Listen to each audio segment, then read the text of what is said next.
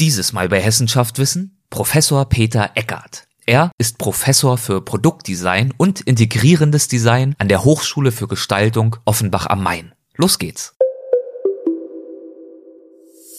Leidenschaftliche Wissenschaftler erzählen von aufregenden Forschungsprojekten und zukunftsweisenden Erkenntnissen. Jede Folge ein neuer Streifzug durch die Faszination Wissenschaft. Das ist Hessen schafft Wissen, der Podcast mit Erik Lorenz. Mein heutiger Gast ist Experte für Produktdesign und integrierendes Design. Für beide Schwerpunkte, die natürlich eng miteinander verwoben sind, ist er an der Hochschule für Gestaltung Offenbach am Main Professor. Einige Jahre war er dort auch Dekan des Fachbereichs Design. Seit 2011 ist er Vizepräsident der Hochschule. Außerdem hat er mehrere Designbüros gegründet, mit denen hat er unter anderem Produkte im Bereich der Konsumgüter und Medizintechnik gestaltet und er hat Projekte durchgeführt in Bereichen wie Informationsdesign und Public Design. Es geht also sowohl um die Gestaltung von Produkten als auch um die Vernetzung von Design, Medien und Architektur welche Ansprüche gelungenes Produktdesign heute erfüllen muss, zum Beispiel auch wenn es um Themen wie moderne Mobilitätskonzepte geht, worum es sich genau bei integrierendem Design handelt und wie Professor Eckerts Leidenschaft für Produktdesign entstanden ist, darüber und über noch mehr sprechen wir in dieser Folge. Viel Spaß. Guten Tag, Herr Professor Eckert. Herzlich willkommen zum Podcast. Es freut mich sehr, dass Sie Lust haben mitzumachen. Herzlich willkommen. Schönen guten Tag. Sie sind Professor für Produktdesign und integrierendes Design. Damit zunächst einmal klar ist, wovon wir sprechen. Was ist Produktdesign? Ich bin sicher, es geht um die Gestaltung von Produkten, aber vielleicht können Sie das konkretisieren. Ja, ich konkretisiere das gerne. Also ich fasse Design folgendermaßen auf, dass die wesentliche Aufgabe von Design die Vermittlung zwischen Menschen und Technik, zwischen Mensch und Markt, zwischen Mensch und Gesellschaft und zwischen Mensch und System beinhaltet. Also Designer haben im Wesentlichen die Aufgabe, dass wir Dinge verstehen, dass wir die benutzen können, dass sie für alle zugänglich sind und das umfasst eben Dinge. Also eine Tasse hat einen Henkel, damit man weiß, wo man sie denn greifen soll und äh, wenn man das dann auf weitere Dinge ausweitet, geht es immer darum, dass man versteht, äh, wie man damit umgeht und möglichst auch umfassend darüber informiert wird und, und das auch bedienen kann, äh, um eben Technik oder Systeme zu verstehen. Und was bedeutet dann integrierendes Design? Das ist ja der zweite Teil Ihrer ja, Professur. Integrierendes Design sagt, äh, dass man ein Ding nie losgelöst von seinen Zusammenhängen betrachten kann. Also dass es ähm, tatsächlich auch darum geht, ein Produkt ähm, steht nie für sich alleine, sondern das steht immer im Zusammenhang mit ähm, mit einem Tisch oder mit einem Raum, mit einem kulturellen Zusammenhang, eben aber auch mit, mit äh, öffentlichen Kontexten. Und den muss man eben mit betrachten. Und ähm, da geht es dann eben nicht nur um das Ding selber, sondern es geht da, da möglicherweise auch um Grafik, die notwendig ist, bis hin auch äh, zur Architektur. Und äh, die muss man gewissermaßen mitdenken, wenn man ein Ding gestaltet in der Wechselbeziehung. Also bei weitem nicht nur eine Frage des guten Geschmacks, wenn es um Gestaltung geht, sondern viele, viele Dimensionen, die da mit reinspielen. Naja, also Geschmack, äh, das ist äh, tatsächlich eine äh, Frage. Ne? Also das sagt man ja immer, ähm, ja, im Grunde ist Design äh, eine Geschmacksfrage. Das stimmt meines Erachtens nicht so. Also es gibt im Grunde gar kein hässliches Produkt, weil letztlich für jedes Produkt auch ein bestimmter Zusammenhang zu sehen ist. Wenn ein Produkt äh, für mich hässlich ist, dann heißt es aber, dass es für jemand anderen möglicherweise äh, funktioniert und genau in diesen Kontext passt.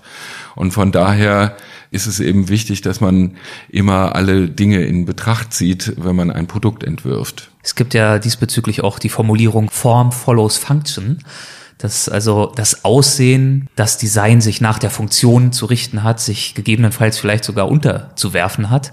Wie stehen Sie denn zu dieser Formulierung? Ähm, also äh, ich denke, also mit der kann ich mich äh, sehr wohl identifizieren. Also bei allen Planungen und Entwürfen, mit denen ich ähm, zu tun habe, ähm, steht die Funktion im Vordergrund und das führt äh, gewissermaßen äh, zu schlechten Produkterlebnissen, ähm, wenn irgendwas nicht funktioniert. Das kann noch so schön aussehen, das funktioniert dann nicht.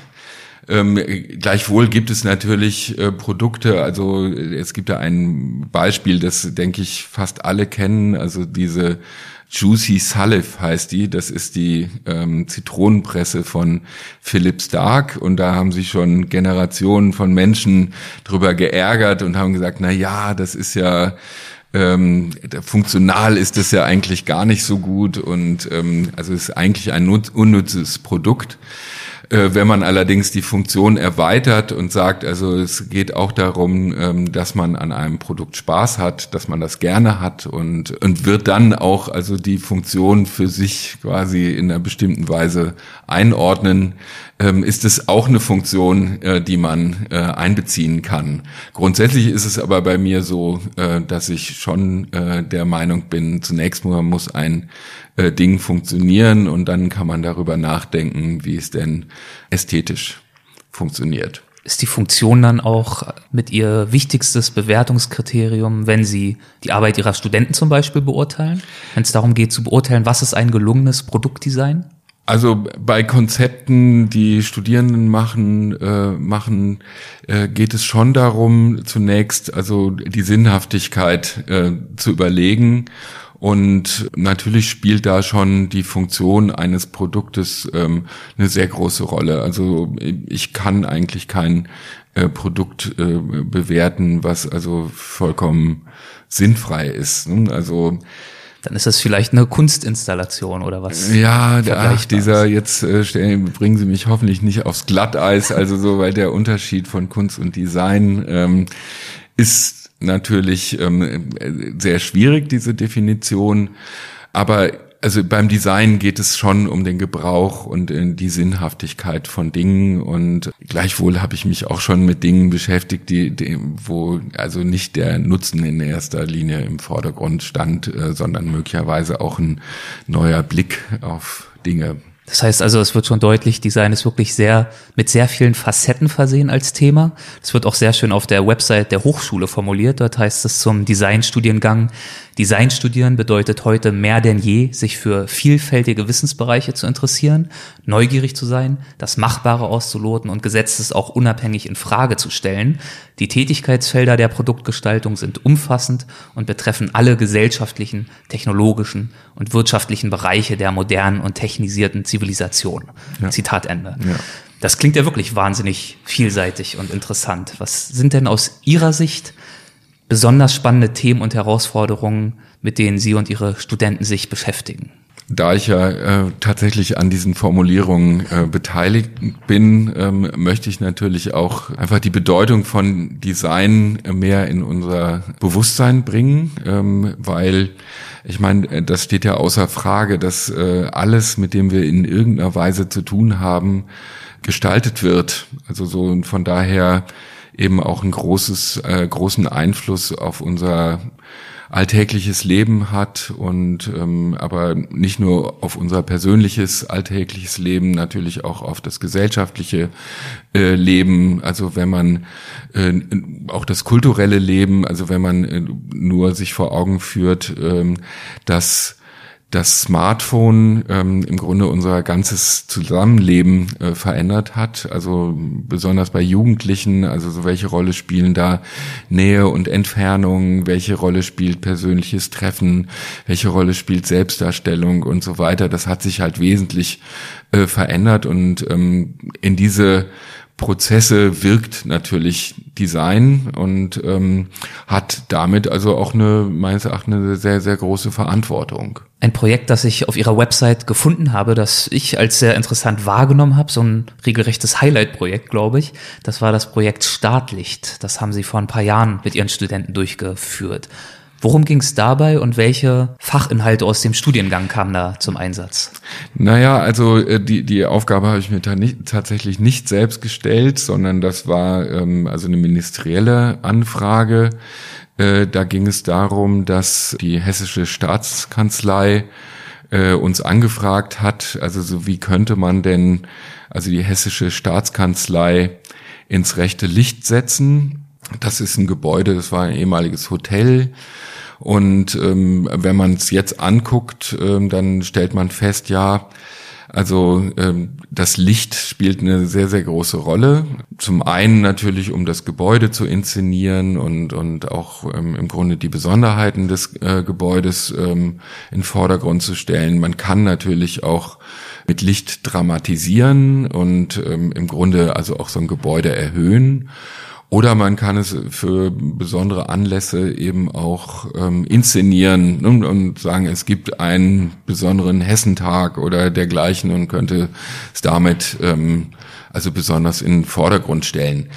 Aber wie gesagt, das war jetzt keine selbstgestellte Aufgabe, sondern ähm, das war im Grunde eine Herausforderung an uns. Wie geht man eigentlich mit so einer Gestaltungsaufgabe um? Ist, sagen wir mal, jetzt auch nicht genau die Frage, mit der wir uns ähm, jetzt tagtäglich beschäftigen. Aber als Designer ist es tatsächlich so, dass man sich immer wieder auf neue Zusammenhänge einlassen muss und am Ende ähm, ist es so, dass man auch äh, mit bestimmten Strategien auch zu ganz ungewöhnlichen äh, Lösungen kommen kann. Und äh, das ist dann egal, ob man äh, ein Küchengerät entwirft oder einen Raum gestaltet oder eben wie in dem Fall ähm, sich eben mit einer, einer Beleuchtungskonzeption einer staatlichen Einrichtung äh, beschäftigt. Was sind beispielhafte Strategien? Sie haben gesagt, es gibt bestimmte Strategien, die zu so einem Ergebnis führen, wahrscheinlich auch methodisch-konzeptionelle Prozesse. Wie gehen Sie an so eine Aufgabe ran?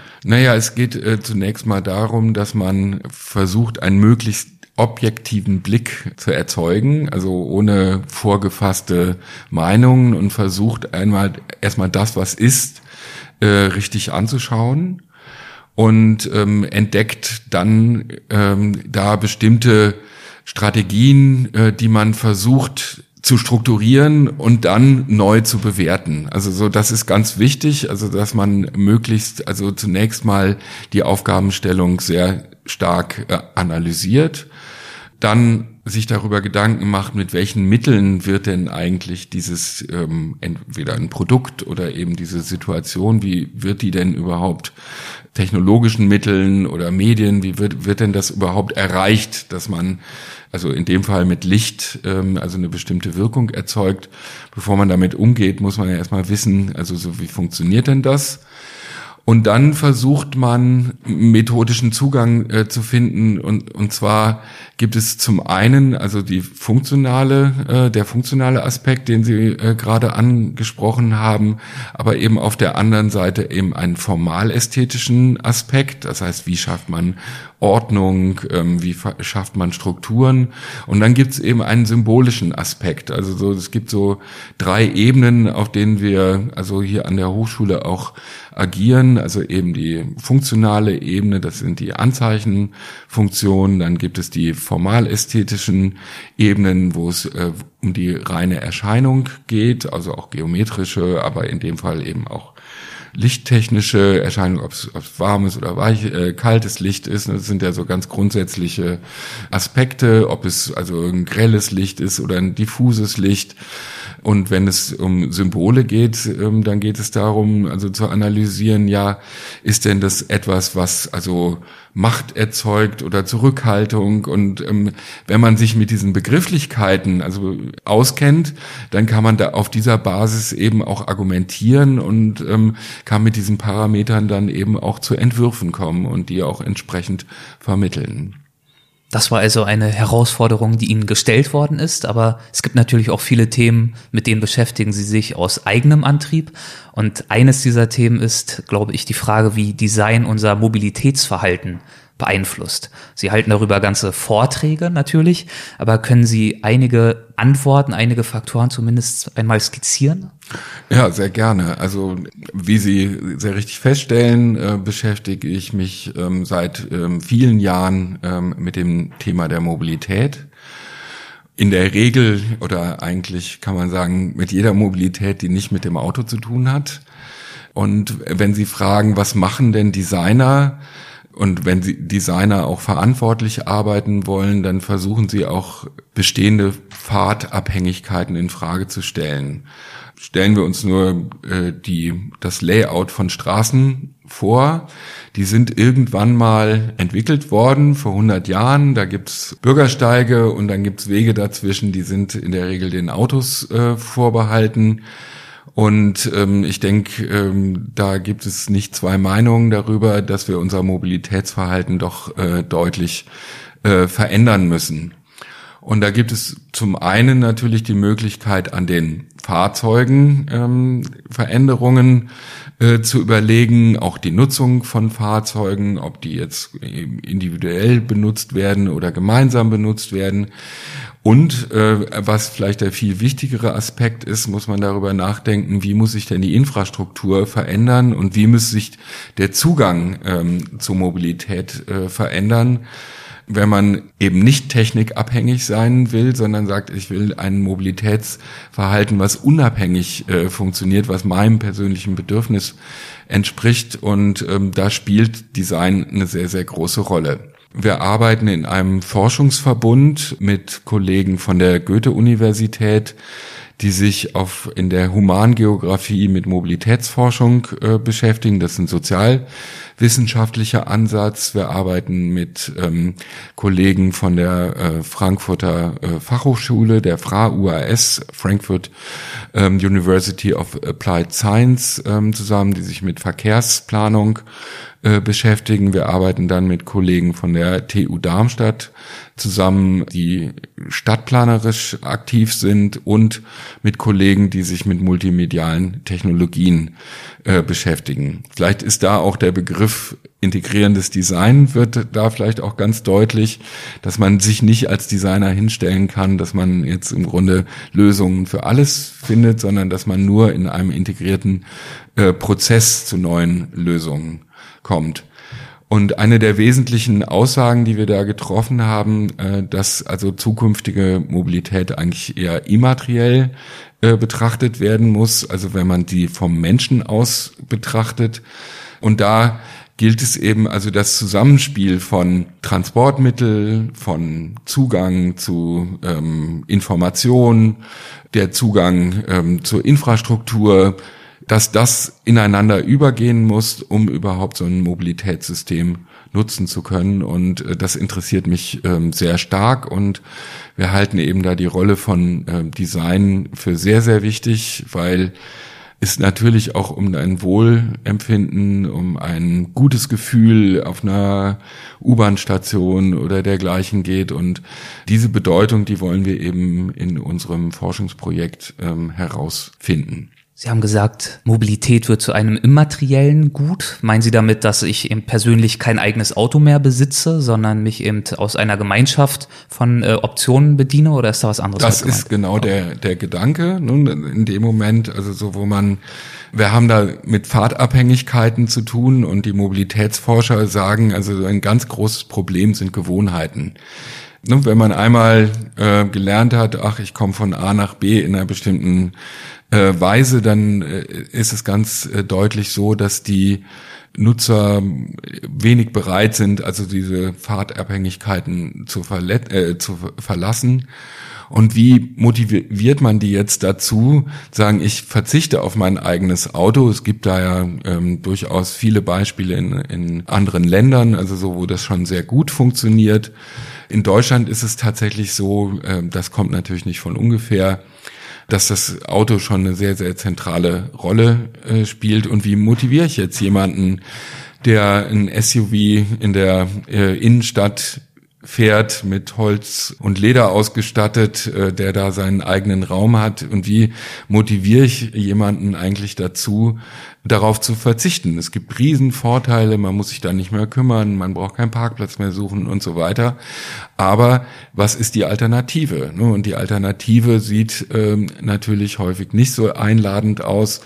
Und ähm, wir stellen einfach fest, also so, dass das in dem Bewusstsein von Entscheidern und Planern überhaupt noch nicht angekommen ist, welche Rolle das eigentlich spielt. Und welche Argumente hin zu dieser motivationsstiftenden Sichtweise, sich eben vom persönlichen Pkw zu verabschieden, kann Design liefern? Also, dass man sich unabhängig äh, fortbewegen kann. Also, wenn ich jetzt von Offenbach nach Frankfurt fahre, dann steige ich irgendwo ein, möglicher oder ich fahre mit meinem Fahrrad zur Station, steige in die in die S-Bahn, die kommt hoffentlich pünktlich. Das ist ein angenehmes Aufenthaltsgefühl. Ich äh, habe auf meiner App sehe ich, also wann der Zug kommt, ähm, ich äh, gehe ins Theater oder äh, gehe zu irgendwelchen Erledigungen in der Stadt, muss mich um nichts kümmern und habe gewissermaßen ein fließendes Gefühl, um von A nach B zu kommen. Also ich habe eine sehr interessante, Entschuldigung, ich habe eine sehr interessante, äh, interessanten Vergleich äh, gesehen. Deswegen ist auch immer dieser Begriff immateriell nicht so interessant. Im Grunde muss Mobilität ähm, äh, gekauft werden wie Wasser. Ne? Also wenn ich in meiner Wohnung Wasser nutze, dann zahle ich irgendwie so einen Standardbetrag und dann denke ich auch nicht mehr drüber nach, wenn ich jetzt dusche, ob ich ähm, jetzt 140 Liter Wasser äh, beim Duschen verwendet habe oder nur 120 oder vielleicht 150, sondern das ist im Grunde, man nutzt es und so eine Vorstellung äh, haben wir von Mobilität. Ich glaube tatsächlich, dass das die Zukunft ist. Ich glaube, dass es auch die Zukunft für die Automobilindustrie ähm, sein wird, eben, nun, also wie das ja in der im Zusammenhang mit Computer und Software schon lange passiert, dass man in Zukunft eher mit dem Dienstleistungsangebot sein Geld äh, verdienen wird als mit dem Verkauf von Hardware.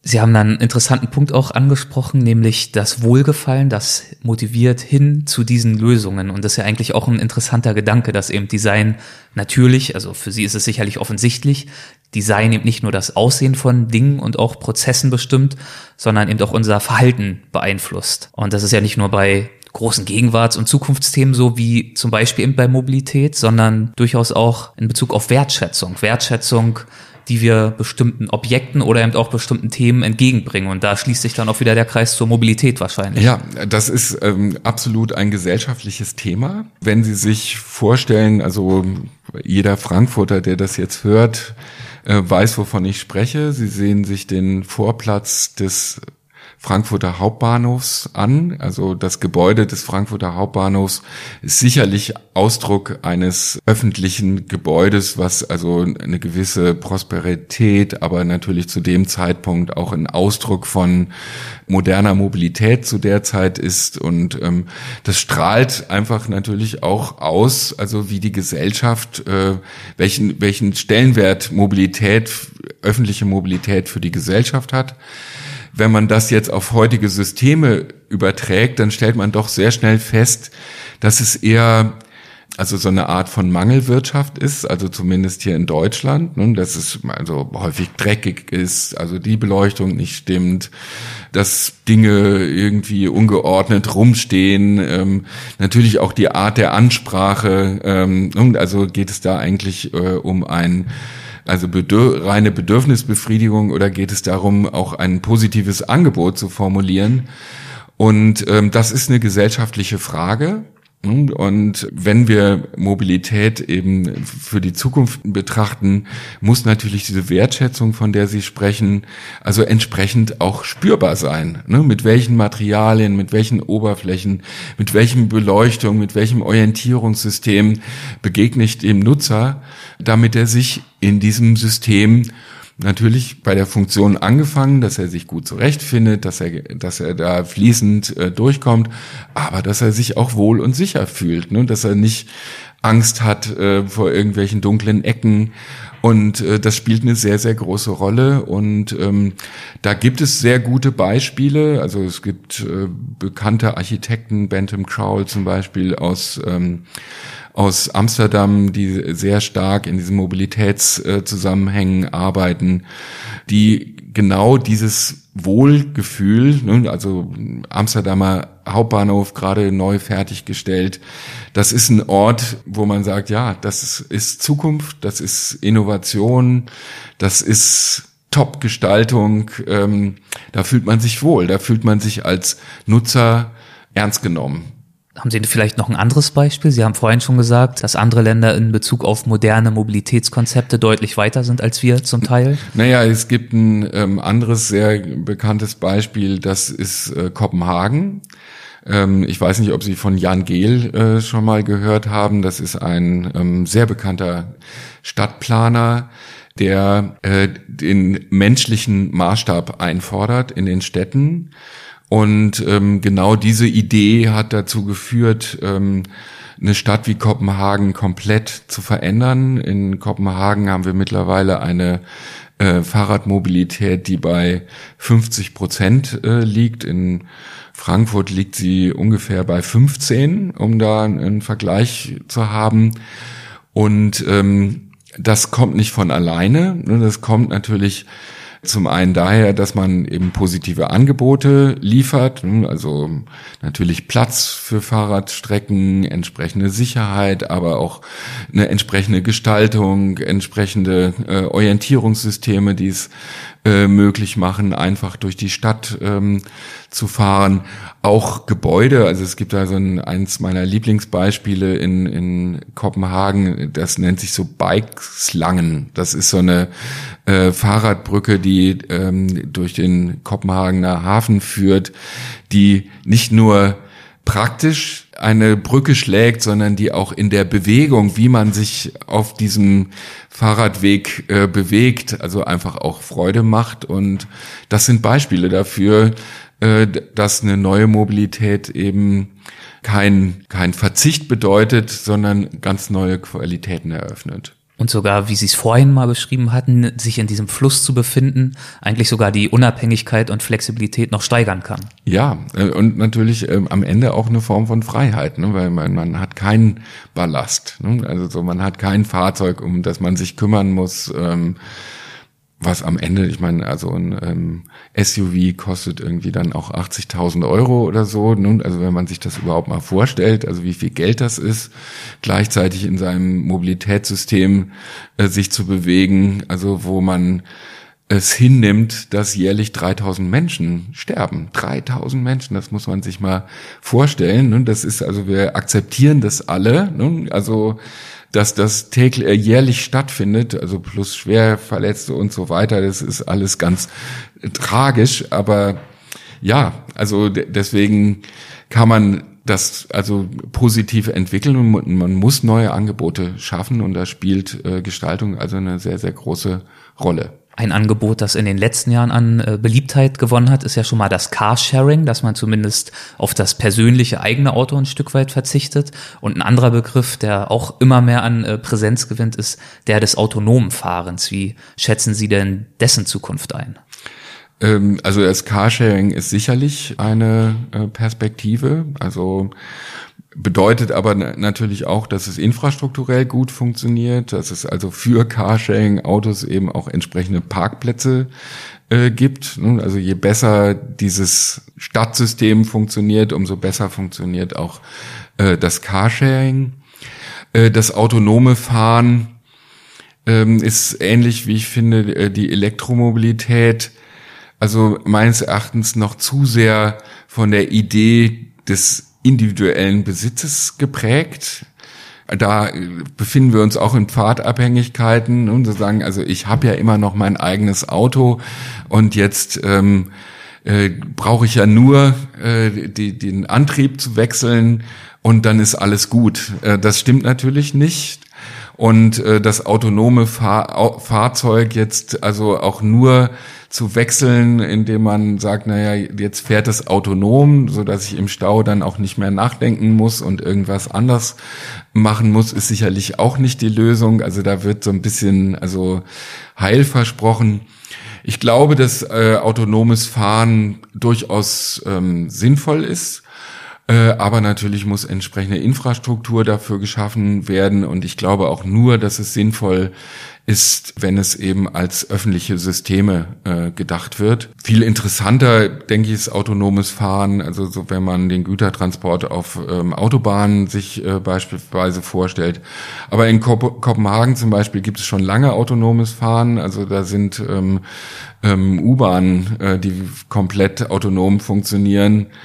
Also das gibt es schon und äh, ist aber, denke ich, viel besser zu bewältigen, als jetzt zu sagen, dass jeder, der sein eigenes Auto hat, auf autonomes Fahren umstellen, das halte ich irgendwie nicht für besonders sinnvoll. Noch nicht weit genug gedacht. Ja. Nein, das halte ich für überhaupt nicht sinnvoll. Da wird irgendwas aufrechterhalten.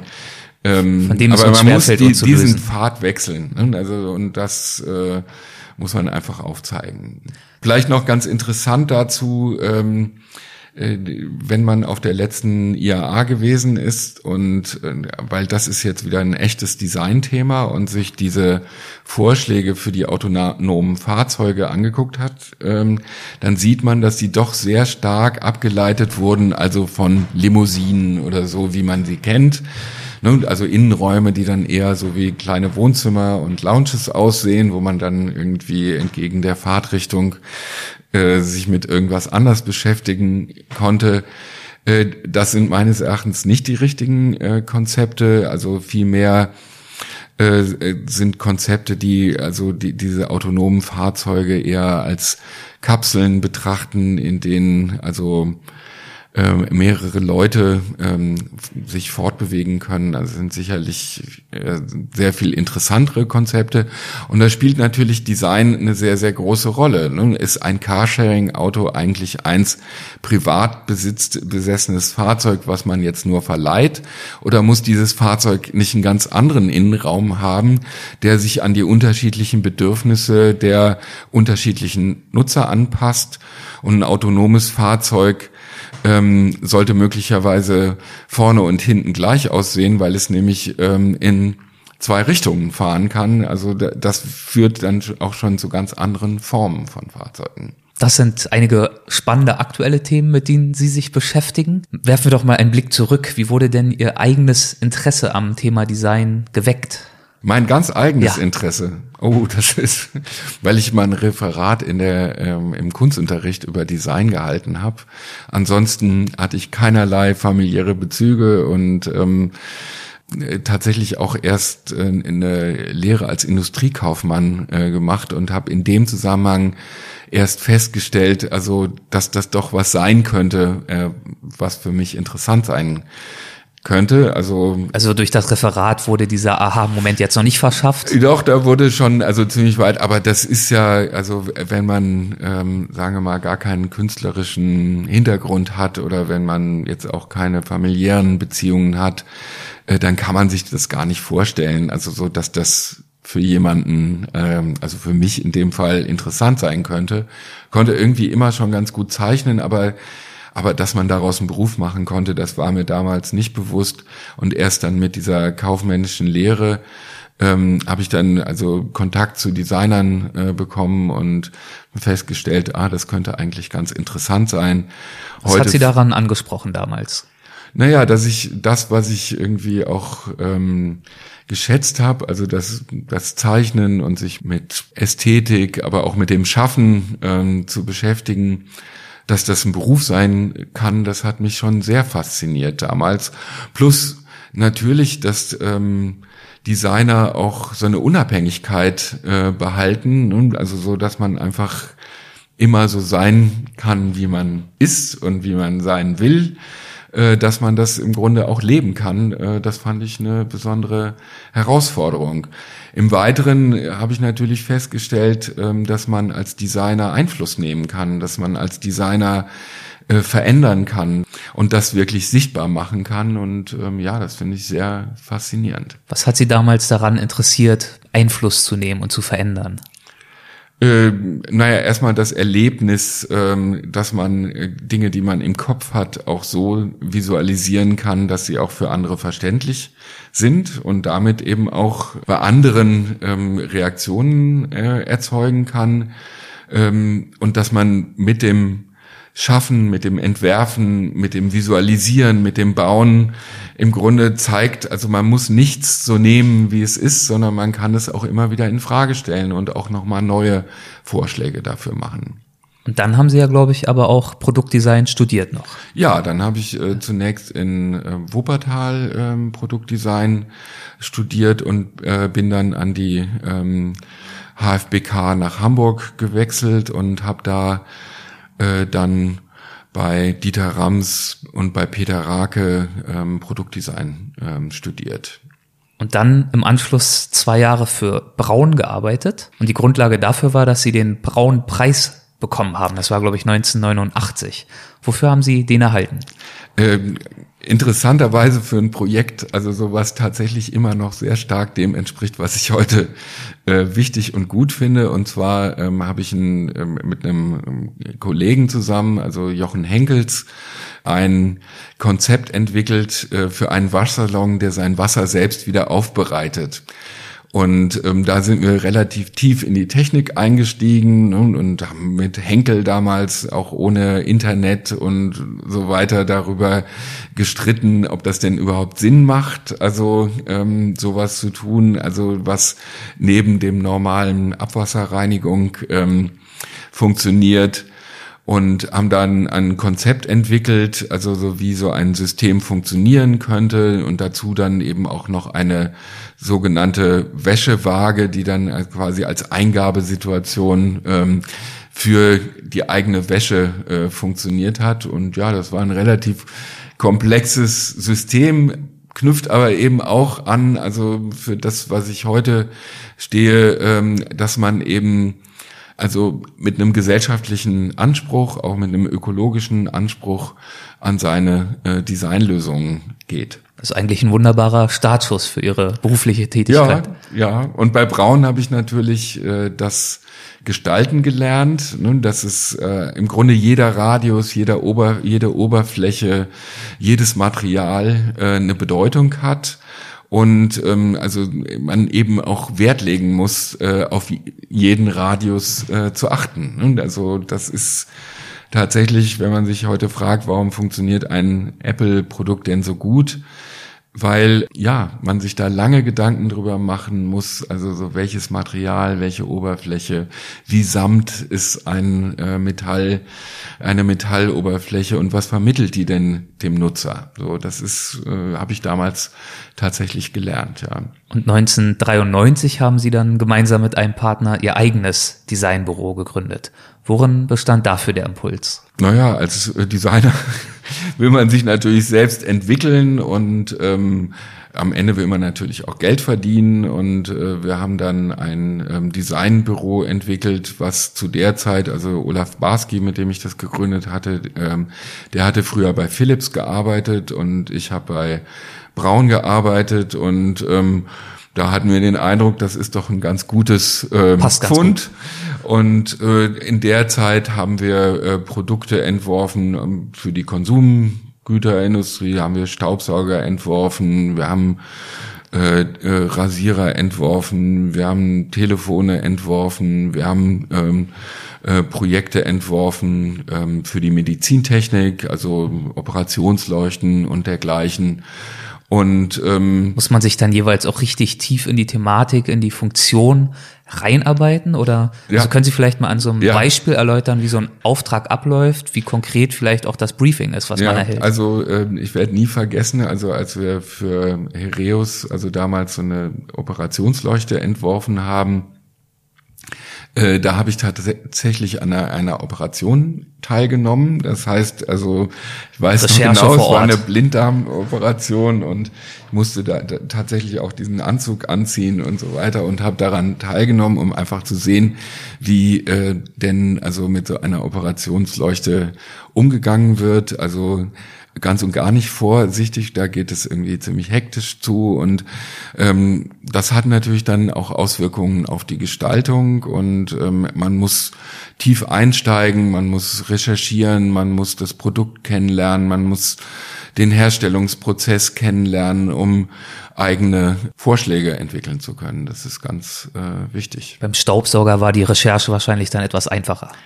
Äh, auch da nicht, nein. Also auch da muss man ähm, tatsächlich, äh, da entwirft man von innen nach außen. Man muss wissen, wo sind ist der Motor, wo ist der Staubraum, ähm, wie sind die angeordnet zueinander, wie ist die Bedienung. Nein, da muss man ähm, im Groß, muss in jedes Produkt äh, tief einsteigen, um das entwerfen zu können. Man kann nicht von außen nach innen entwerfen. Im Jahr 2000 haben sie dann noch ein Designbüro gegründet namens Unit Design. Und ich glaube, das hat eine etwas andere Ausrichtung als das erste. Ja, das äh, waren dann auch die Folge aus der Zusammenarbeit äh, mit Olaf Barski.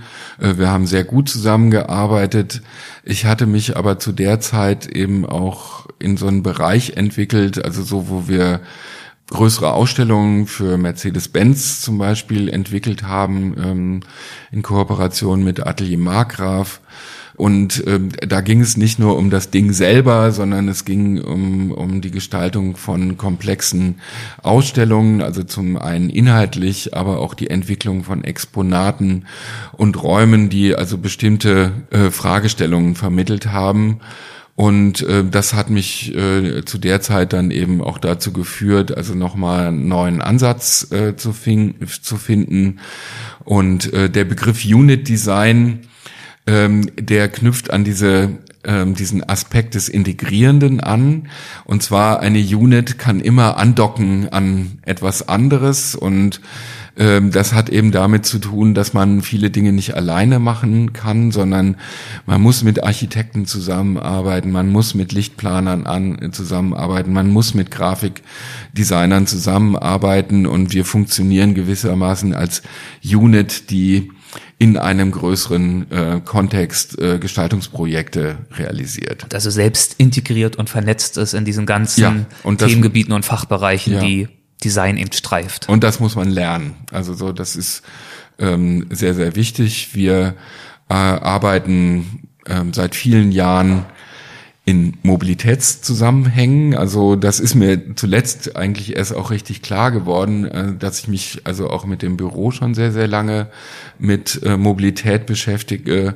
Und zwar entwickeln wir äh, komplexe Orientierungssysteme für Flughäfen, für Messen, für große Gebäude wie die Europäische Zentralbank oder den Frankfurter Flughafen oder ähm, für Siemens ähm, äh, arbeiten wir auch für internationale Unternehmen und Orientierungssysteme ähm, schaffen Mobilität, äh, weil sie im Grunde ähm, ermöglichen, dass man sich in komplexen Gebäuden zurechtfindet. Und das ist mir erst also später klar geworden, weil bei Mobilität denkt man eigentlich immer an Fahrzeuge, aber man denkt nicht daran, dass die Infrastruktur im Grunde ähm, Mobilität es ermöglicht. Und also so von daher arbeite ich schon sehr, sehr lange in diesem Zusammenhang. Wie geht man an so ein Projekt heran? Es ist ja nicht damit getan, sich zu überlegen, an welchen zehn Orten im Gebäude jetzt ein Schild aufgestellt wird und mit einem Pfeil nach rechts oder links, ja, sondern es ist ja wahrscheinlich noch ein bisschen weitreichender. Da knüpfe ich äh, auch wieder an Ihre Frage an, Form follows Function. Ähm,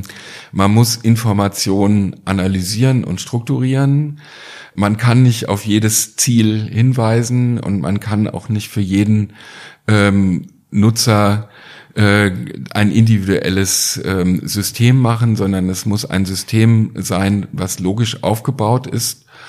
Und ähm, diese Gruppierung und Organisation von Information, die steht gewissermaßen am Anfang. Man muss sich über Begriffe einigen, man muss sich über Ziele einigen, also auch ähm, Informationen und Ziele gruppieren, so dass man sagt, man geht erst zu dem einen Punkt und von dem einen Punkt wird man wieder an den anderen Punkt geleitet.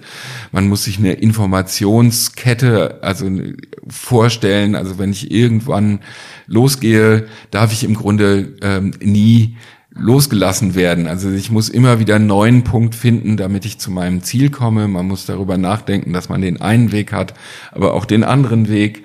Und man muss zunächst also eben diese Informationen strukturieren und kann dann erst von da ausgehend äh, Gestaltungsvorschläge entwickeln, wie denn das am besten sichtbar wird. Und das geht ja bei Orientierungssystemen bis hin zu Piktogrammen, also ja. ganz simplen, reduzierten Bildern, die direkt auf den ersten Blick klar machen, was Sache ist. Wie gehen Sie an so eine Piktogrammgestaltung heran? Da würde ich ja auch denken als Nichtfachmann, dass eigentlich bei so wahnsinnig simplen Visualisierungen mittlerweile alles schon hundertmal, tausendfach visualisiert wurde und dass es da gar nicht mehr so viele Spielräume gibt. Doch, gibt es. Also ähm, das ist tatsächlich ein Steckenpferd unseres Büros, äh, was ich übrigens mit meinem Partner Bernd Hilpert zusammen bestreite, mit dem ich schon seit sehr, sehr vielen Jahren ähm, zusammenarbeite, also auch schon äh, bevor wir Unit Design äh, gegründet haben.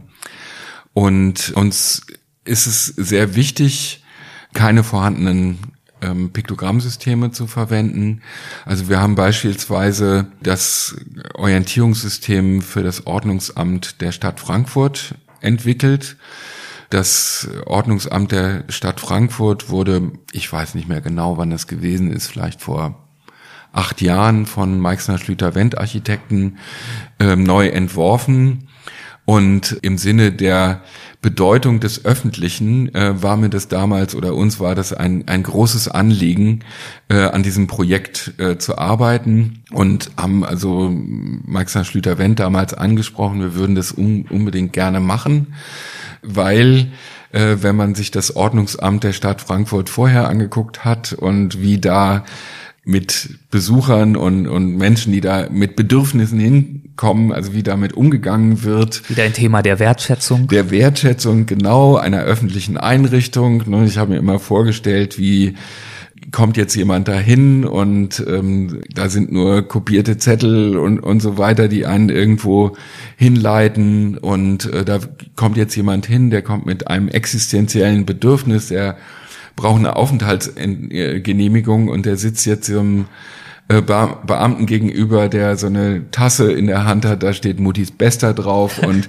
der sagt dann, sie kriegen keine äh, Aufenthaltsgenehmigung, äh, dann muss man sich doch fragen, äh, welche Rolle denn Gestaltung und, und natürlich das Gesamte ähm, in der Begegnung mit dem Bürger oder mit dem Antragstellenden hat und das ist eine Frage der Gestaltung. Wie sind die Materialien, wie sind die Oberflächen, wie sind die Formulare und wie sind eben die Piktogramme gestaltet, die äh, den Menschen begegnen. Und ähm, das äh, überlassen wir nicht dem Zufall, sondern äh, wir suchen da tatsächlich Lösungen, die genau diesen äh, hohen Anspruch, den die Gesellschaft in dieser Aufgabe haben sollte, eben auch ausdrücken. Und das ist ein sehr langer Prozess. Also man kann vielleicht einen Mann und eine Frau gestalten, das geht noch. Aber jetzt muss man sich natürlich vorstellen, in so einem Amt, äh, da gibt es ganz, ganz viele Fragestellungen und das muss wie eine ähm, Sprache funktionieren. Also so, wenn man nur den Mann und die Frau entworfen hat, das geht vielleicht noch, den Unterschied herzustellen, aber wie man ein wo man bezahlen muss, wie sich das eine Amt von dem anderen Amt unterscheidet. Äh, da entwickelt man gewissermaßen eine eigene Sprache und das ist ähm, eine hohe äh, gestalterische Herausforderung, dass die alle zusammenpassen, äh, dass die aber auch ihren Sinn erfüllen, dass sie eben verstanden werden. Das ist ganz wichtig. Wann und warum haben Sie sich entschieden, neben Ihrer Arbeit in diesen Designbüros ja auch an einer Hochschule zu unterrichten? Machen Sie das mehr oder weniger schon immer oder ist das dann irgendwann dazugekommen? Äh, das ist irgendwann dazugekommen. Also irgendwann ähm, wurde ich gefragt, ob ich nicht Lust hätte, ähm, einen Lehrauftrag an der ähm, Hochschule in Darmstadt anzunehmen. Dann habe ich das gemacht. Warum äh, hatten Sie Lust? Naja, einmal ist es natürlich immer auch ein Stück weit, das ist eine Wertschätzung, ne, dass man den Eindruck hat, ähm, dass ich dazu geeignet wäre. Also von daher trägt man dieser Wertschätzung Rechnung. Umgekehrt ist es auch eine Herausforderung, ne? also so, weil man natürlich sich überlegen muss, also man muss seine eigenen Gedanken so gut strukturieren, dass man das, was man tut, eben auch vermitteln kann und ähm, dass man äh, natürlich auch bei den Studierenden eben auch eine entsprechende Wirkung erzeugt. Und also das war damals sicherlich die Herausforderung. Und ja, dann wurde ich tatsächlich auch äh, gefragt, ob ich nicht Lust hätte, mich an der Hochschule für Gestaltung in Offenbach äh, zu bewerben. Und ich habe nicht Nein gesagt. Was möchten Sie denn Ihren Studierenden besonders gern vermitteln? Gibt es da Aspekte in Bezug auf das Erlernen von Designfähigkeiten, die Ihnen ganz besonders wichtig sind?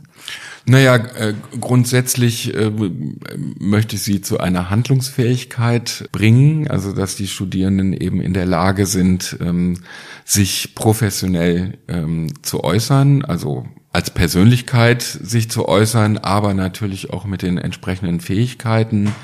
Herangehensweisen zu erlernen, mit Unbekannten umzugehen und ähm, auf eine Aufgabe reagieren zu können. Kritisches äh, Bewusstsein ist mir ganz wichtig, eine Haltung, ähm, eine eigene Haltung zu entwickeln, sei es jetzt also eine gestalterische Haltung zu entwickeln, aber eben auf der anderen Seite eben auch eine kritische Haltung und eine Eigenständigkeit zu entwickeln, eben nicht nur das zu machen, was einem gesagt wird, sondern eben auch ganz eigene Positionen ähm, formulieren zu können. Genau, das, das war ja das, was Sie damals auch selbst inspiriert hat, den Job überhaupt zu das machen. Das ist ne? mir sehr, sehr wichtig. Ja, ja also die auch ähm, äh, zu provozieren, ja. also dass sie also auch nicht das, was ich sage, also so hinnehmen, sondern eben auch dazu eine äh, kritische Haltung äh, entwickeln, ist mir ein sehr großes Anliegen. Und das gilt dann wahrscheinlich auch für Themen wie eben Mobilitätskonzepte. Ja, ja. Also das Thema Mobilität ist natürlich also eine Herzensangelegenheit, weil ich einfach davon überzeugt bin, äh, dass es notwendig ist, ähm, Angebote zu formulieren, die ja unser Leben in einer bestimmten Weise auch besser machen und ähm, das Zusammenleben verbessern, also so, wo man nicht nur an sich selber denkt, sondern eben auch in der Gemeinschaft denkt und ähm, ich denke, das ist ganz notwendig. Also die Gestaltung von Piktogrammen, Forschungsprojekte zum Zusammenhang zwischen Mobilität und Design, dann das Unterrichten. Damit deutet sich ja schon die wunderbare Vielfalt Ihres Jobs an. Welche Art der Produktgestaltung beziehungsweise auch die Gestaltung welche Art von Produkten oder auch Systemen macht Ihnen persönlich denn ganz besonders viel Spaß? Das, was ich in meinem Büro mache, macht mir großen Spaß. Also Dinge zu entwerfen, die bleiben, weil also das ist mir ein großes Anliegen, liegen, also auch nicht Dinge zu entwerfen, die sagen wir mal kurzfristig sind, ne, die einfach eine Weile, ja, also die 10, 20, 30 Jahre ähm, da sind und ähm, das finde ich äh, natürlich ein tolles Erlebnis. Ne. Also wir haben zum Beispiel die Service Points für die Deutsche Bahn gemacht und ähm, ja, an jedem Bahnhof, an dem ich ankomme, freue ich mich dann immer wieder, also da wieder so ein Produkt von Unit Design zu sehen. Oder wenn ich durch äh, Frankfurt fahre, wir haben diese Wegweiser für die Stadt Frankfurt gemacht ne, und ich freue mich immer, wenn dann jemand davor steht und äh, sich informiert, äh, wo es denn jetzt lang geht und ja, das ist, äh, das macht großen Spaß, also so eine Wirkung zu erzeugen. Also ein Stück weit weg vom reinen Produktdesign hin zu wirklich einer gesellschaftlichen Relevanz. Ja, also ich empfinde das als Produktdesign. Also ein Produkt ist ja nicht nur das, also so was man im Laden kauft, sondern ein Produkt ist natürlich auch das, was irgendwo steht. Ein Pro Produkt kann auch ein Prozess oder ein System sein. Also so von daher äh, habe ich da einen etwas äh, weiteren, weiter gefassten Begriff von Produkt. Gibt es ansonsten Themengebiete, von denen Sie glauben, dass Design im weitesten Sinne da in Zukunft noch mehr an Relevanz gewinnen wird oder zumindest äh, die für Sie persönlich sehr wichtig werden könnten? Also es gibt natürlich einen Themenbereich, also wir müssen uns über Müll Gedanken machen. Obwohl wir Recycling-Weltmeister sind, ähm, sind wir trotzdem einer der größten Emittenten, ähm, was Abfall anbelangt. Und das ist sicherlich ein Thema, äh, was für Designer eine sehr, sehr große Rolle spielt. Also äh, Verpackungen vermitteln eben auch Produktqualitäten ne? und ähm, genauso leicht, wie sie aus dem Regal genommen werden, ähm, wandern sie auch wieder in den Müll. Und äh, da muss man sich als Designer äh, Gedanken darüber machen, also so wie man denn diese Prozesse möglicherweise äh, verändern kann, ohne natürlich also Unternehmen die Möglichkeit nehmen zu wollen, also Geld zu verdienen. Und ähm, da müssen neue Konzepte und natürlich auch neue Designvorschläge her. Das finde ich einen interessanten Bereich. Wirklich spannend, und gerade diesen herausfordernden Themengebieten Umdenken zu fördern. Ja, und das aber also möglichst in einem positiven Sinne. Ne? Also so natürlich kann man sagen, alles scheiße oder will ich nicht mehr. Ne? Also so, das ist äh, sicherlich nicht das, was ein Designer tun sollte, sondern ein Designer sollte immer nach vorne gucken und sollte neue Perspektiven eröffnen, neue Möglichkeiten zeigen und letztlich natürlich auch mit den Lösungen eben auch Spaß im Umgang ermöglichen. Das ist doch ein wundervolles Schlusswort, wie ich finde. Dann würde ich gern zum Abschluss noch zu den Halbsätzen kommen. Das heißt, ich gebe mit Ihrem Einverständnis einen Halbsatz vor und wir schauen, was Ihnen dazu jeweils in den Sinn kommt, wenn etwas Ihnen in den Sinn kommen sollte. Zu meinen Vorbildern im Design gehört Dieter Rams. Warum? Weil er diese Wertschätzung, von der ich äh, gesprochen habe, mit einer unglaublichen Haltung übertragen hat und ähm, weil er gleichzeitig zu einem weniger aufruft und ähm, das ist durchaus für mich ein Vorbild. Gibt es ein besonders aussagekräftiges Beispiel für seine Arbeit, an dem das deutlich wird? Naja, das äh, wird natürlich durch die ganzen Produkte, die ähm, bei Braun entstanden sind, deutlich, also die eben nicht kurzlebig sind, eine große Nachhaltigkeit haben, die heute immer noch Bestand haben. Und damit äh, wird eben, eben deutlich, dass gute Gestaltung nachhaltig ist und eben nicht zum Wegwerfen anregt. Die Arbeit an der Hochschule Offenbach ist für mich eine Lebensaufgabe, weil ich tatsächlich Menschen beeinflussen kann. Also nicht im Sinne, dass ich sie umdrehen möchte, aber durchaus Wirkung erzeugen kann. Ich finde äh, auch sehr interessant an der Arbeit an der Hochschule, dass die Weiterentwicklung, also vor dem Hintergrund, wie sich unsere Gesellschaft, aber auch unsere Technologie verändert, verändert, auch ein Gestaltungsprozess ist. Wie müssen wir als Hochschule auf diese Veränderungen reagieren? Ähm, wie kann ich diese Veränderungen eben auch in der Hochschule als Gestaltungsprozess sehen? Ähm, das macht mir sehr großen Spaß. Und ähm, ja, und ich nehme gern diese Verantwortung an. Als meinen bisher größten beruflichen Erfolg betrachte ich? Mm, das ist ja eine Frage. Also tatsächlich das mit dem Ordnungsamt, das finde ich ähm, tatsächlich einen, einen großen Erfolg, ähm, weil einmal also die Aufgabe selbst gestellt war, also so das war unser Wunsch, das zu machen und also eben zu einem Ergebnis geführt hat, also was wirklich Wirkung zeigt. Vielleicht gibt es noch ein anderes Projekt, äh, was das auch sagt. Und zwar haben wir hier in Offenbach den Wetterpark gestaltet. Da ging es um einen öffentlichen Park, in dem Wetter vermittelt wird. Ähm, und da gibt es einmal diesen Park selber, den wir gestaltet haben, aber natürlich auch Exponate. Ähm, da einen Turm haben wir dort entworfen. Und ähm, also sowas Umfassendes entwerfen äh, zu dürfen, was immer noch Bestand hat, zählt sicherlich zu diesem beruflichen Erfolg. Ein Klischee über uns Designer, das wahr ist, ist? Ah, das ist eine gute, gute Frage mit dem Nachsatz. Ähm, ja, Designer sind sicherlich eitel, sicherlich, also brauchen Anerkennung und äh, das ist sicherlich ein Klischee, was stimmt kaum jemand weiß über uns Produktdesigner, dass wir dass wir nicht oberflächlich sind, dass wir nicht nur daran arbeiten, Dinge schöner zu machen, sondern dass wir die wirklich verbessern wollen. Ich glaube, das wissen zu wenige. Und der letzte Satz? Wenn ich eine Finanzierung für ein Jahr erhalten würde, mit der absoluten Freiheit, an irgendwas zu arbeiten, was auch immer ich spannend oder wichtig finde, dann würde ich?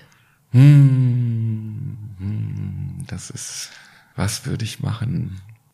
Mm, ich, Vielleicht gibt es ja noch was, was bisher noch auf der Strecke geblieben ist. Ja, ja, es gibt, es gibt, also ich meine, ich habe da, dadurch, dass ich eben an der Hochschule arbeite, habe ich halt viel Gelegenheiten, ähm, an Dingen äh, zu arbeiten. Also es gibt gerade ein, ein Projekt an der Hochschule, was, ähm, was ein Student realisiert, der ein neues Fahrrad entworfen, also ein Lastenfahrrad was man klein und groß machen kann, was ähm, tatsächlich auch zu einem Start-up wird.